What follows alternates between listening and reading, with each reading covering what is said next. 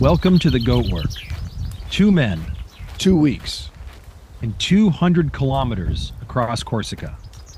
Join me, Anthony David Adams, And me, Bowen Dwelly. Lifelong friends and adventure partners. as we set off on Europe's most difficult and most interesting long distance trekking route, The legendary GR20. with the goal of answering one burning question Do we possess the perfect fitness that the GR20 is considered to require? Each episode covers one day of our journey through the incomparable mountain landscape of Corsica. With technical details, insights from the trail, Surprise guests, emotional oversharing, and bread. More bread. And nothing but bread for breakfast. Pretty much every day. we did the clown work, We've done the bus work and now we're inviting you along. for the goat work. We have one. I got the rest. yeah, Well, that. we got our sleeping bags on, like as garments. living in the sleeping bags. Wearing, wearing And- them. I'm so cold and tired, I don't even remember what we did today to talk about. It's it is day seven though. Day seven. Stage uh, seven. Stage seven, episode seven of the Goat Work podcast, season one. in Corsica. We're in Corsica, Corsica. cross This- well, this season. This season we're in Corsica. This season is the Corsica Ah. Cross Country Crotch Kitchen. I And we did promise you that see episode seven we would get deeper into the crotch kitchen, and today we actually Well, we got pretty no- close. We got close. We did a. we'll get there. We'll Let's get talk there. about the technicalities of the day. Oh, the technicalities. Let's get the data. yeah. We'll get the data in honor of our young friend. And we did get an update from data that we'll get to later, so Yeah. stay tuned for that. So today we went from Manganu to Pietra Piana. It is the official stage seven, uh, described as 10 kilometers horizontal distance. The thing is, it sounds like a very short distance, six miles, um, but you have to take into account the ascent and descent and the fact that it's a thousand meters up and three, three. That's a kilometer, a vertical Yeah. kilometer up, and three quarters of a vertical kilometer down, and almost all of today was on this very, very steep and rocky Corsican terrain. Steep and rocky. I yeah. mean, it's let's rock. I mean, It is a tough one on the feet. and so it's yeah, Hmm. it's, it's very slow trail work. It's heavy duty, is what Yeah. it is. It, it's all terrain. It requires all all the gears you got. very beautiful. Incredible. Perhaps I mean one of the most, definitely one of the most. One of the most beautiful days. We and we could look back and see. In German, it was the most beautiful day. Apparently, I don't know what that means. Well. like a U two song. That's what I heard. Yeah, it is beautiful day. It was. I mean, the weather was spectacular, sunny, um, and then as we came over the the the that first pass, the Boca del Pasu or something like that, which was incredibly dramatic, super steep uphill, and then we came through this little notch in a rocky ridge. It was all like towers of granite, and as we came through there as I kind of feared, I saw rain on the horizon and um, the wind kind of pushing in from the west. Um, and it looked like the rain was coming towards us. It, it wasn't like torrential rain, but I had dark Right. clouds and it was raining. And, um, but we chose to, we like, we got over the crest, we went down just a little bit, and we ended up stopping there for like a brunch. And there was some snow. There was, I think it was the second day that we had to cross snow. Yeah, just tiny little snowfields. A couple snow fields. By the time we had lunch, um, the rain had passed up ahead of us, and so the rest of the day it was sunny, clear, little fluffy clouds here and there, and uh, you know, warm. I don't know what I mean, warmish for the mountains and breezy, Yep. but um, you know, perfect like perfect hiking weather. perfect. Beautiful views in both directions. You can see Some cows. A lot of cows today. cows, some high altitude cows. You can see the Monte Cinto Massif back to the north, and then Monte Rotondo came into view, and the whole extent of the kind of southern mountains here. Um, we've now passed through the highest mountains, Thank God. and there's just to the south of us here is Monte d'Oro, um, and then south of there it gets lower. Um, Yeah. So uh, I don't know. I think that's it for the tech. We left at like we were up pretty early. We left by seven thirty or so. I think. Yeah, because we missed the helicopter delivery. Right. We left at seven thirty, Yep. and we took it real slow and easy because we we knew all we just we were only planning to get to Pietra Piana here and um, We got here around like two o'clock, three. but we spent like an hour screwing around about, you know, right before we got here, right before the final descent here, because there was a Wi-Fi or a cell There's a spot. co-working space up there up Yeah. top. So yeah. basically, the whole everybody stopped at Everybody the stopped to co-working. check their email. Yeah. Yeah. So a great day, fantastic day. We're like exhausted though. definitely exhausted. It was it was a day where I was looking forward to today. I I wasn't worried about the energy. Yesterday, going to bed, I wasn't worried about the energy for today. That was like kind of a shift for me. Where I usually at the end of the day, I've been feeling like, how am I going to do this tomorrow? and that wasn't the case today. Yeah. The body still feels pretty beat up, but I'm like, yeah, okay. Tomorrow's going to be a little bit trickier because we're going to do two stages. It'll be longer. It'll be a it's- longer day. It's longer. it's um, yeah, double stage to to get to Vizzavona, Yeah. and but it's it starts to go downhill. Well, it does a fair bit of it. There's there's a big uphill. We can see it actually. Huh. We got to climb that ridge in front of us. Oh, we do. The big Okay. the big snowy ridge out there. Oh shit. we're climbing that tomorrow. Yep.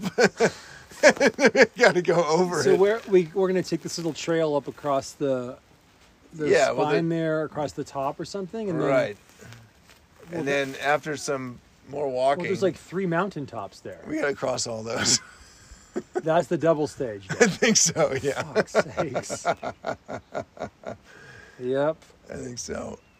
or maybe we don't climb the last one. I'm I'm not quite sure, but Whatever. yeah, exactly. I mean, if you when we stopped for the like second lunch today, We had two lunches. Let's talk about the first lunch because I think that really kind of is revelatory in a way.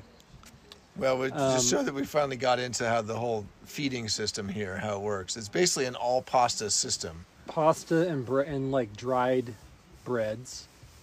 Well, it's an all it's an Um, all pot it's an all bread all it's pasta. a lot of pasta, and we we both kind of got paranoid for some reason about not having enough food today or something. Yeah, because there was because the There- supplies at the last refuge Supplies were weren't so great. The pig, you know, stole the food bag a couple days ago. So we, we overcorrected in a way and had like extra weight, a lot of extra food. And we experimented with filling up this metal space Thermos. canister thermos from this, my spin launch voyage last week. And so yeah, we cooked we cooked pasta, put it in the thermos. put it in the thermos with a little bit of sauce, transported it to the top of the mountain, and then Ate it. ate it on an ultimate frisbee for a plate. Yeah, it worked. It, It was worked great. well. We're great. It's cleaned out. Like we we- first we thought maybe it would become congealed inside and and Yeah, become an just be artifact. like a space capsule, a time Yeah. capsule. I guess time and space are unified. By it turns now. out like you know people have been putting pasta in containers for decades and it's been fine for humanity. So it wasn't really but that. this is like putting pasta in a bottle. it's like how do you how did that ship get in the bottle? You know, well, it's very long and soft and stringy. it's just dump it out. I did. But I, it was nice. I It was- felt it was appropriate to dedicate the pasta in a bottle to my friend Cedar Wright, um, just because he's he's like professional dirtbag climber and a great guy, and I, I just I just his image. You Cedar know, Wright is is he on Instagram? well. I mean, who's come on? I don't know. We'll put him in the show notes if he is. Oh yeah, it'll all be in the show. Notes. Check the show notes as always. But he's he's definitely on Instagram yeah. Check the show notes Uh, for Cedar Wright. because I just I can just I know he'd appreciate the, the pasta in a bottle. if he hasn't already done. If anyone had like previously innovated that, Yeah. Yeah, be- so if any of you guys are curious about, like, if you're listening and you're curious how to do it, what you do is you make pasta, drain and then, it and strain it, and then you Shove it in a put it in a bottle. like a thermos, a thermos, and then pour your sauce in Put a little there, sauce in there. shake it around, Yep. seal it up, mm-hmm. and then carry it And for carry like it, ten and have it, miles. have it for lunch. so I can eat it later. That's right. That's about as close as we got to experimenting with the crotch kitchen. Yeah. Which I, did we explain the crotch kitchen? Well, I I learned about that in reading about like light lightweight backpacking techniques. People, you know, do the PCT and this sort of thing. What's And the PCT, Bowen? the Pacific Crest Trail, for Right. example. You know, and some of these people get really obsessed with super, super lightweight everything. You know, they cut, Right. cut the handle off the toothbrush. Right. Cut off You an know. extra toe or something. They like no Amputate toilet your pinky. paper. you know, I, I, they just yeah. Yeah. I, you want to have a light backpack, which I appreciate because mine was way too heavy today. Yeah. Um, I'm probably carrying 25 pounds, uh, you know, at least, maybe more. Right. More. With water and food, I'm probably carrying 30 pounds, which is like a full backpacking load, and that's that's too much. But um, I heard about people doing this. You know, they're like stoves. You know, even the stove is too much. Even the lightest, lightweight stove you could possibly imagine Right. or fashion from an old aluminum like Dr. Pepper can Mhm. and a little bit of Everclear or whatever it is. No, it's too heavy. How do you cook your food? Well, you take your dehydrated whatever it is and some water Mm-hmm. and a zip put it in a Ziploc bag Mm-hmm. and then put it in another Ziploc bag probably just to be safe. I don't know. Might be too weight, too much weight though. Two Ziploc bags. Yeah, I know. You probably just one. You're just gonna risk it. Yeah, exactly. And then to cook it, you put it down your pants while you walk, like what, Right. for the day. So you just put it in there. You just let it just mix and just get just jammed up in your joint like just all day long. You get like ninety-eight point six degree. yeah, body heat Body heat, and whatever else. lukewarm, sweaty. It's like salty, Ball sauce. seasoned, whatever lentils that you got in there. But at the end of the day, it's like it's not hot at all. certainly not hot. It's but it's been like mashed around and it's kind of it's been rehydrated. And I, I mean, I, you know, people do these things. Yeah. They go to extremes. Right. Me, it's like I'll just carry the little stove. Yeah. Thanks. But uh, Well, that's the crotch kitchen. We told you we get into it in episode seven. so So, we got to get into it. We're gonna get out of it. Like we're we're done now with Yeah. the crotch kitchen. That's it. Yeah. That was it. It's So- just it's we're here for the goat work. That's really what it's all about. We're not doing the crotch kitchen at all. We're we've been like No. purchasing eating a lot of food, a lot of designer pasta. meals here at the refuges. I burned through all my avocados. Um, it's been a long time since I've had anything fresh, really, in terms of, well, like I said, like apples and oranges, but Yeah. a lot of pasta. They try to kill us with pasta. It is an endurance sport just to get through the pasta every every day. Tonight, dinner at the refuge was lentils with carrots. Yeah, but if you're vegetarian you got like pasta. me, you have pasta. A lot of because there was a lot of pancetta, a lot of ham in the lentils. Mm-hmm. It was a blessing not to have pasta. It was great. right. So that's the uh, that's that's the food situation. We had pasta for lunch out of the thermos, and uh, a lot of other like you know delicious little items. Some cool birds came and came and flew around. Watched them do some neat tricks in the air. Yeah.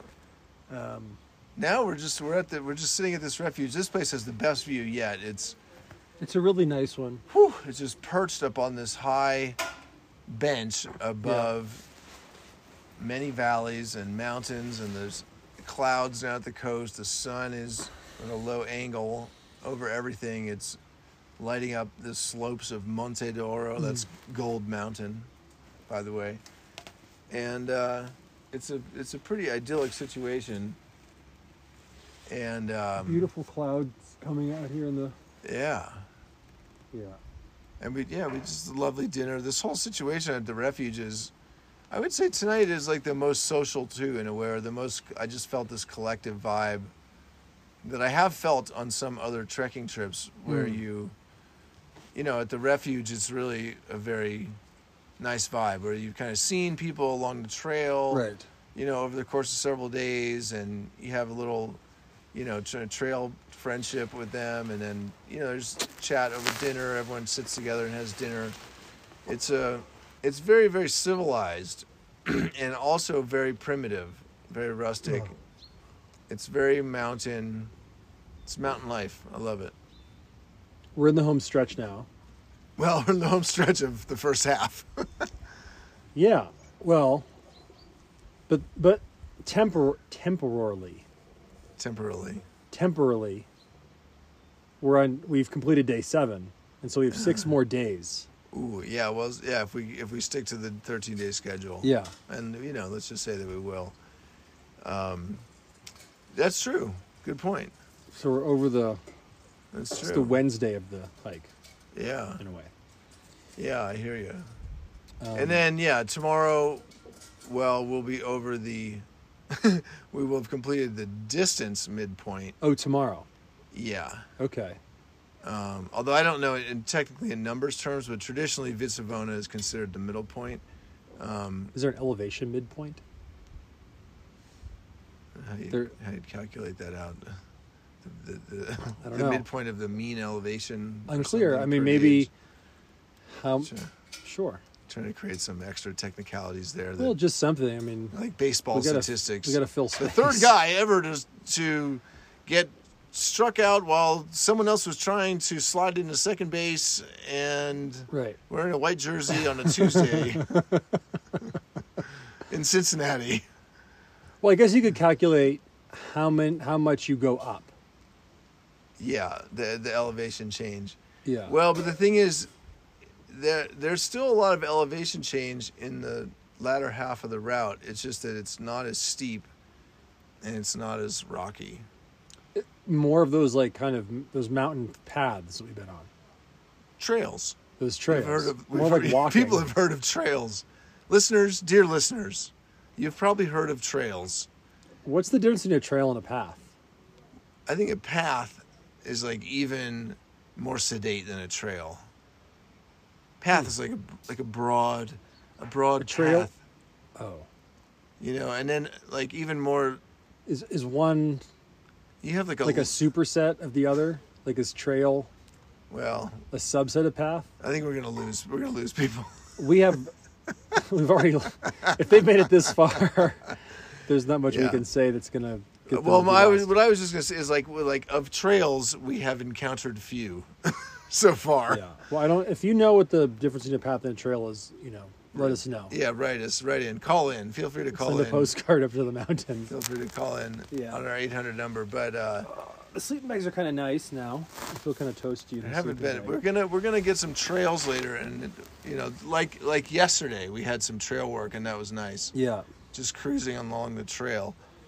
Whereas today was a lot more hands and feet on the rocks. It was a lot. Class two, a lot of class two. We both had some slippage.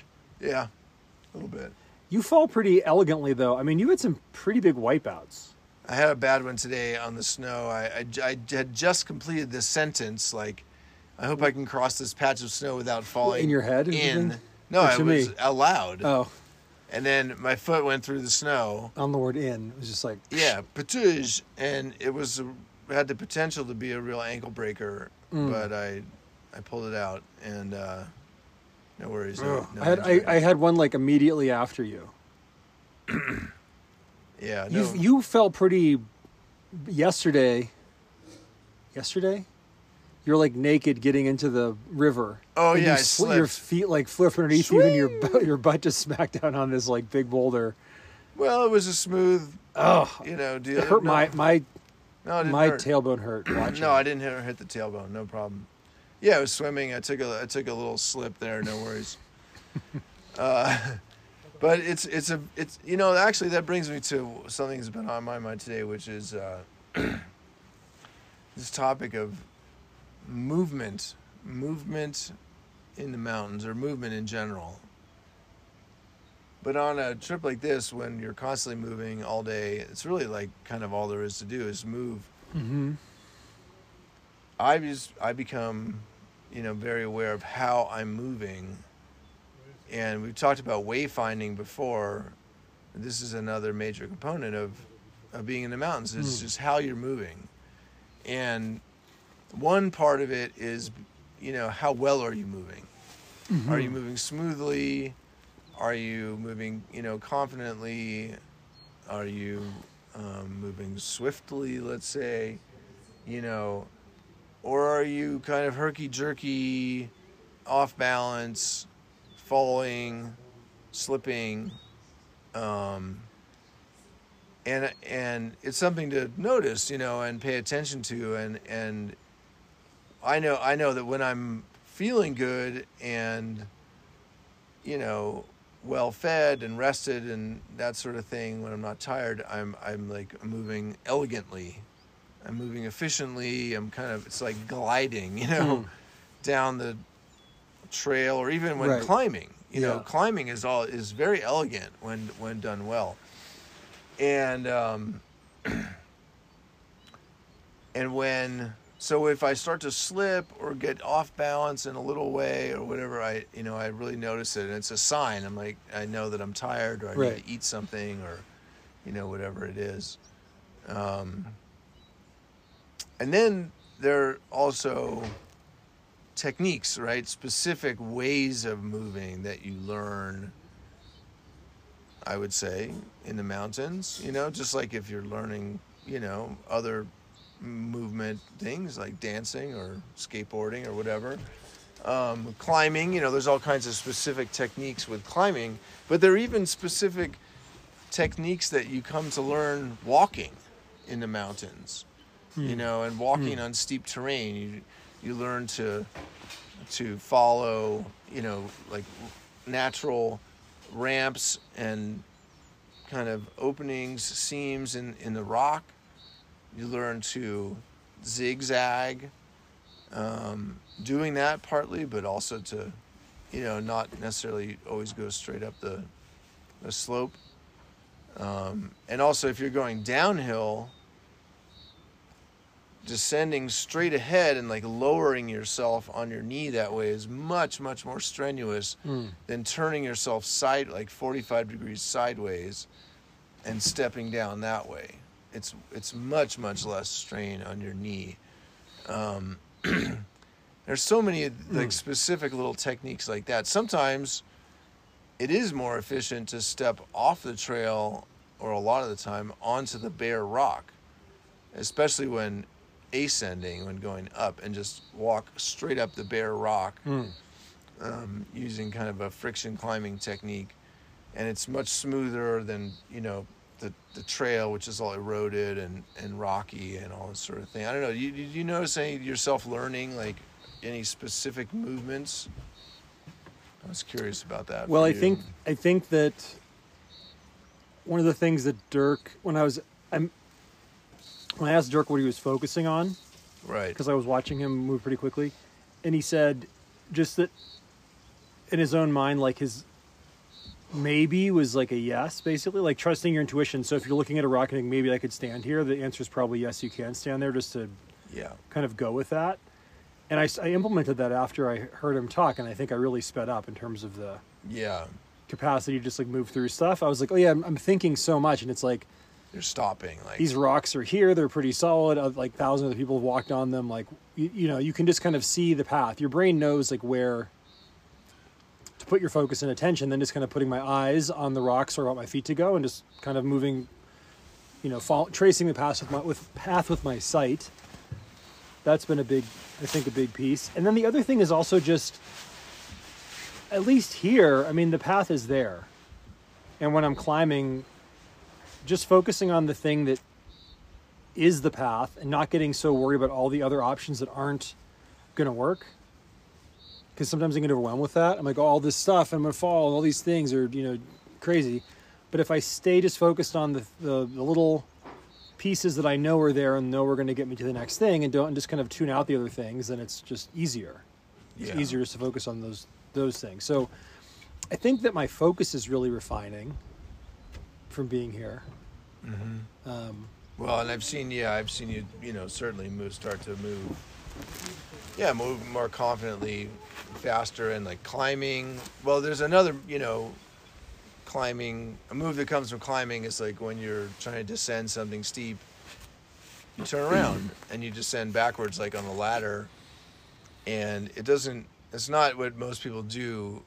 First of all, they try to descend on their butt yeah, but it's so much safer and more efficient to just turn around. turn around and climb down the ladder. And when you get used to doing that, you you it becomes very elegant. You just like you're walking down the trail, you do a 180, you take a couple steps backwards, you do the 180, and it's all a fluid motion, and you just continue and you just keep moving. And um, I saw you start to do that. You know, as there was some down climbing there after the uh, the Boca. Um, so that was really cool to see. Um, see, you, see you learn to to move. I feel I feel assimilated or whatever, you know, acclimated to the to the mountain stuff. You know, I think that had a really huge learning curve the first few days, and now I feel comfortable. It's still challenging, but it's more just endurance challenging and Yeah. some endurance. tired, you know, tiredness or just my feet are a bit sore. But it's not the psychological challenge that it was for the first few days of just like what is this craziness and like just the overwhelmingness of what I was experiencing. Yeah. So that's changed a lot. yeah, I, I see that. I see that. Um, Well, and speaking of endurance, I mean, I was came up at dinner. Um, this kind of long, extended trip, where you're moving and covering a lot of distance every day, yeah. um, it's an endurance sport. And, you know, basically we get up, have breakfast, get on the trail by 7 or 8 a.m., and you're moving most of the day. And then you get somewhere, you eat and sleep. And, you, you know, don't have a lot of energy to do a lot of other things. Um, a little bit of thinking along the way, Yeah. but then, you know, not that much. And, um, I mean, we're making a big sacrifice to do the podcast for the listeners because we could be sleeping. well, I, Some I- of them might be sleeping. No, it's a nice, it's a nice kind of aperitif. You know, it, it, It's a good debrief. it's a good time to to digest and integrate. But that's Um, right. Yeah, you get in at two or three, four, six, depending on the day, and you maybe do some laundry, try to wash some stuff, take a shower, and then it's yeah, you eat and then you go to sleep. Yeah. So this, you know, the nature, it's the nature of an, of, of a long journey and of, of physical endurance day after day that is pretty rare experience for me. I mean, I've the only other time I can really think of doing this kind of endurance is um, on these long kite surfing trips that I've done. You know, like day after day after day after day down the coast of Brazil, for example, where it's similar. It's you know, Yeah, morning, dawn, you get up, breakfast, get going, you're on the water all day, and there's just no energy left for anything else. Yes. To eat and sleep at the end of the day. I did one other trip like this. I didn't. I when you asked me before, I didn't think of it, and then I remembered when I was, I think, a like, mm, like 18, 17 or 18 years old. There was this guy, Gary McHenry. I think he was like a psycho- psychiatrist and or school psychologist, psychologist, psychiatrist kind of character. Crazy older dude who lived out, you know, in by a lake, and he would organize these trips. And so I did two weeks in Algonquin Provincial Park in Canada, and that was like canoeing and then portaging, like hiking between lakes, and then canoeing all day. And it was this kind of thing where you just get up super early, pack your bags, filter water, you know, like canoe with the big canoe full of stuff or whatever, you know, Yeah. hours, and then you take multiple trips of hiking miles between these lakes, carry your canoe, come back, take your backpack, come back, take your food bag, come back, you know, and like, oh my God, yeah. um, and then load your canoe up again, then you would just do that again. So it was right. similar thing, kind of really kicked my ass. I loved it though. I remember coming back like towards the end and like I saw I remember like seeing a car for the first time in like 2 weeks at 18 and it was like very emotional. Like I didn't want like I didn't mm-hmm. want to leave the woods. You know, it was Yeah. like going back to school or going back to Yeah. my you know kind of fucked up stepfather, like whatever. It was like represented a lot getting back into society, and I mm-hmm. remember that just being so. I still think about that, and I still draw on that experience. W- One of the things Gary did on that trip is he he made us go off for like a day or two on our own. So we would just take a canoe and like hike, like canoe to an island by ourselves, and then just Yeah. stay there. Yeah. And I remember him saying to me, and this is something I still use with my coaching clients. He said, "Just go sit on the, just go sit someplace and see like see what's out beyond boredom." He said, "Just go get out beyond your own boredom." And I remember, I'm like, I don't know what this means, but I, this is interesting guy. So I went and sat there doing that, and I, it really was quite a peak spiritual experience for me. I mean, I had this like out of body experience, floating over myself on this island, and um, it was remarkable. But that was really the only other time that I had been, you know, two weeks, which is like this, you know, maybe really 13 days, Yeah. but two weeks in the, and that was 18 years old and still one of the most powerful experiences of my entire life. It's Um, it's pretty.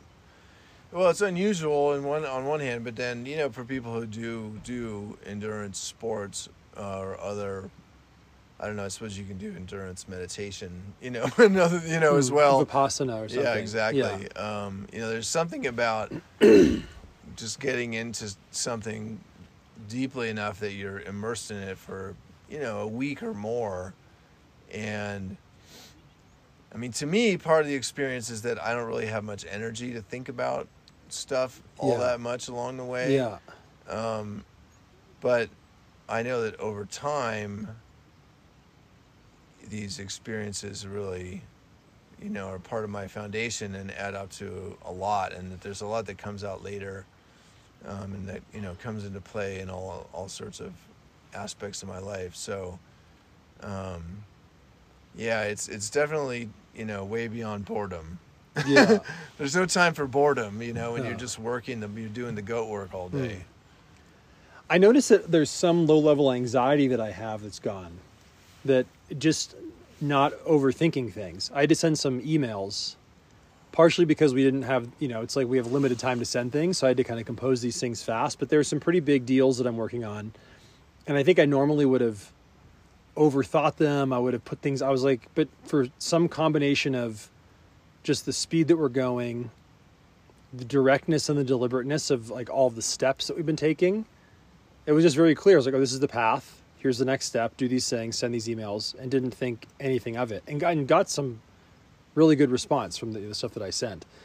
Um, I'm curious to see how that, how I, if that stays with me, you know, when I get back to regular, you know, bus life. Hmm. Well, it's that time in the show when you know we're open the lines for callers or guests. Yeah, and I, we well, I think we have a caller actually. um, we have a caller. Here's here he comes. Um, Hello everyone, Dave Verhalen here, aka Data, here with the data. If everything is correct, we're one uh, refuge away from Anthony and Bowen. Um, actually, to be exact, I'm at Refuge de Manganu. so you guys, you'll remember Data, of course. He was with us from the beginning, and then he and Pablo took off from um, Tighjettu, I think it was, two nights ago, to uh, at a faster pace, and so he's he's just calling in with an update. After a long day with Pablo, we did 33 kilometers. We had an ascent of 740 meters and a descent of 1840 meters. Uh, we were at this lovely refuge. It's a very nice location, lots of camping area, and the food was quite cheap and quite good. Well, hopefully Anthony and Bowen will reach this refuge uh, tomorrow, and from them you will hear what the lovely route was all about. Okay, so Okay, Dirk. so that Thank you, was Dirk. uh, Dirk's report from the The scouting report. previous yeah previous day, so to speak. Oh. And well, he's he's got a report from uh, or Day five.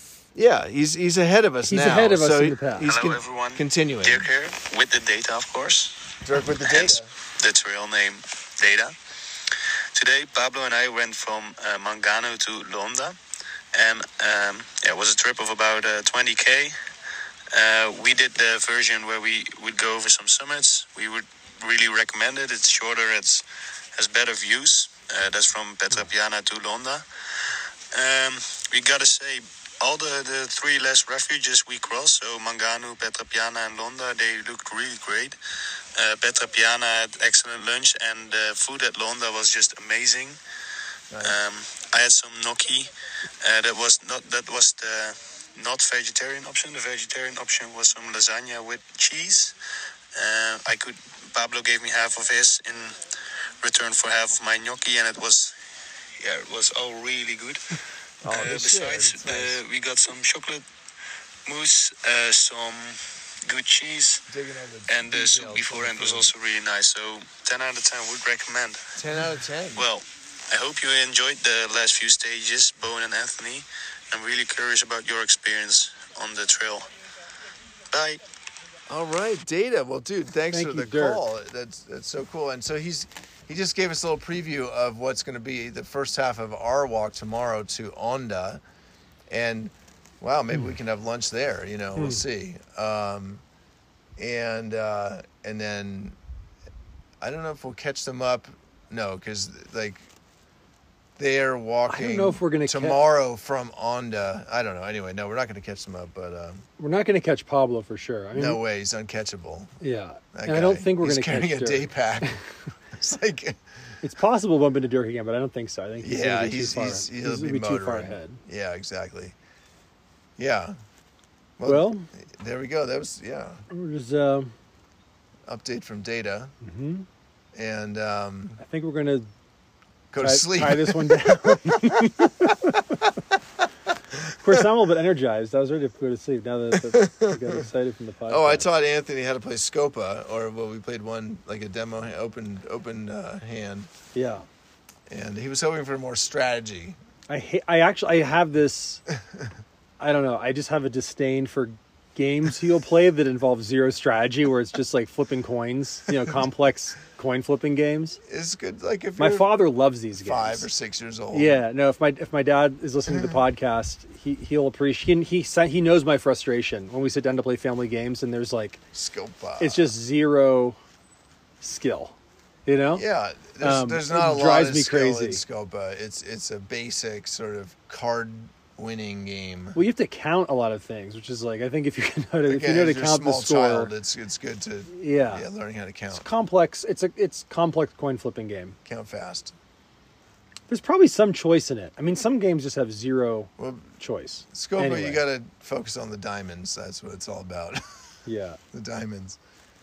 I'll But- ask my dad. My dad, my dad probably knows it. But that's the one game I learned it in Italy many many years ago, and I, at one point like, twenty years ago, I saved a PDF of the instructions hmm. of how to play Scopa, and I put it on a computer that I had, and at some point it made its way into my iCloud drive, hmm. and so I have it accessible in my phone.